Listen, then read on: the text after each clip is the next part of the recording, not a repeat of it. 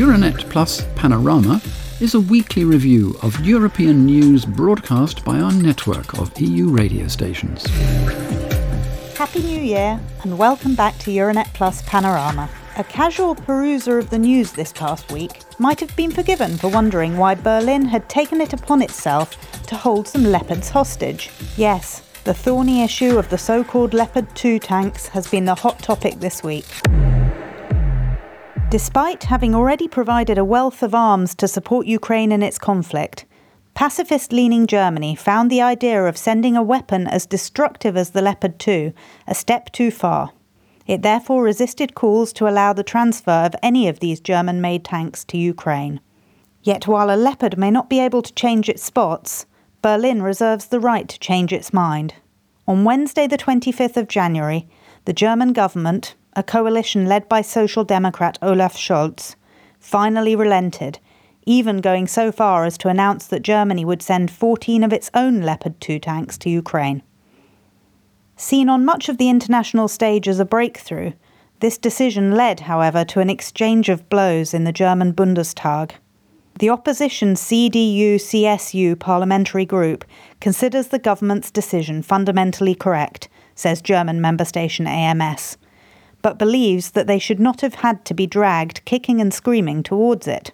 Meanwhile, parties at both ends of the political spectrum accuse their government of contributing, with this latest turn of events, to an escalation of the conflict in Ukraine. Dietmar Bartsch, from the left, would prefer to see a coordinated European peace initiative, a sentiment that is echoed by those on the far right, too. Thus, Tino Chrupalla, the AFD faction leader, accuses Scholz's government of warmongering. With these decisions, they're actively prolonging a conflict and blocking peace negotiations. They're running straight into an open fire with their eyes wide open and, I have to say it, straight into World War III. This week, Germany's Social Democrat or SPD party, which has historically had a pretty open attitude towards Russia, provided some insight into the internal debate it is facing when it presented a paper outlining how it's responding to the challenges of our changing world. During the Cold War, indeed, legendary SPD leader and former German Chancellor Willy Brandt sought closer diplomatic relations with Russia through his Ostpolitik policy. The current SPD co chair, Lars Klingbeil, now appears to concede that his party's softly, softly approach to Moscow has come to nothing. Klingbeil adds that it is time for Berlin to stop taking a back seat when it comes to discussions on security policy in Europe, says AMS. Discussions that must now focus on security from Russia as opposed to security with Russia. Internationally, at the European level, there is a strong expectation on Germany to live up to a responsibility that has grown over recent decades. Many see Germany as a partner in creating peace, security, and prosperity, and we say very clearly in this paper that it is time that we relax the restraints that we have been showing on and off for decades, that we take on more leadership. Leadership does not mean overriding others. For us, it means a cooperative style of leadership. But it also means providing much more guidance and direction in security and foreign policy debates. The debate over the tanks in Germany can be seen mirrored in Bulgaria, reports BNR, where it provides yet one more point of contention as the country heads into its fifth parliamentary election in the last two years. Several political parties, and even the country's president, do not want Bulgaria to send weapons to Ukraine. Others believe that providing such support is vital. Clearly, in the latter camp, Todor Tagarev, a military expert and former Bulgarian defense minister, tells BNR that the West would never forgive themselves if they left their weaponry to rot in a warehouse and this enabled Russia to launch another offensive against the embattled nation. Bulgaria could easily provide Ukraine with enough tanks for one tank battalion, instead of keeping them in a warehouse and then, two or three or five years later, sending them for scrap. And this would not be solely for Ukraine's benefit, he adds. The Russian economy is not even 10% of the EU's economy. I just don't think it's possible that Russia thinks the West can be exhausted economically. Quite simply, Russia's main strategic goal is to sow discord in the West, to break the unity of the West, and so far it has not succeeded. One must think strategically. Strategic thinking is not about counting tanks in a warehouse, but figuring out the best way of ensuring security. Many countries already understand that the best way to guarantee their security and prevent the threat of Russian aggression for a long time to come is to help Ukraine. Following the explicit appeal from Ukraine for Leopard 2 tanks and Germany's reluctance to give the go ahead for their transfer, Warsaw spearheaded a coalition of countries, including Finland and Spain, that were not only willing to offer their Leopards to the war effort in Ukraine, but insistent on doing so.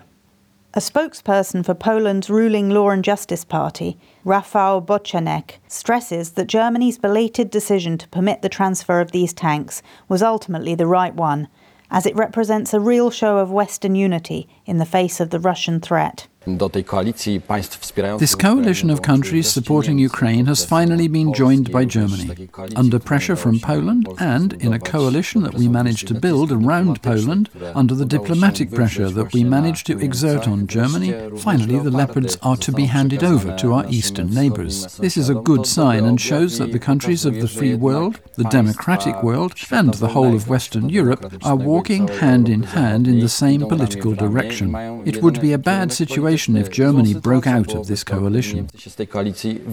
Following the green light from Berlin, Madrid confirmed that it would be contributing to the battle tank shipment. In a statement to the media, Minister of the Presidency, Felix Bolaños, acknowledged that there were differences of opinion within Spain's political circles, but claimed that a show of unity was required, as Spain's security was also at stake in Ukraine. Es Radio Castilla y León shares his comments. Toda la operación que se está desarrollando en Ucrania the entire operation in Ukraine, with respect to Russia's aggression, is a coordinated operation involving all the allies and always under a NATO led operation.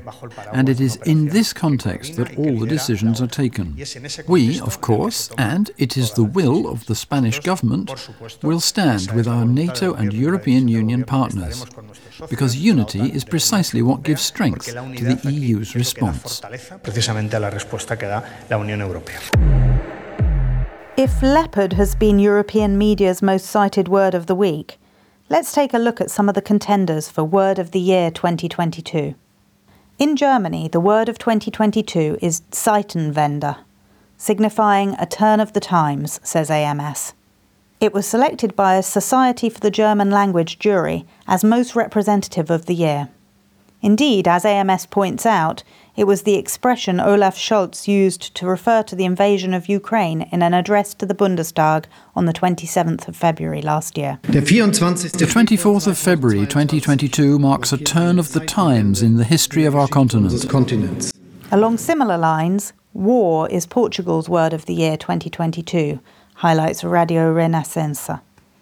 The same goes for Bulgaria, says BNR, where citizens were asked to identify 300 contender words before a jury drew up a shortlist of 10 from which people were asked to vote. The word war picked up more than half the votes in the survey organised by an editorial platform.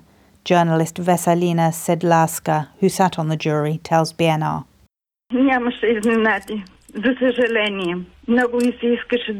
Sadly, there were no surprises here. I really wanted the word peace to make the top 10, but it didn't.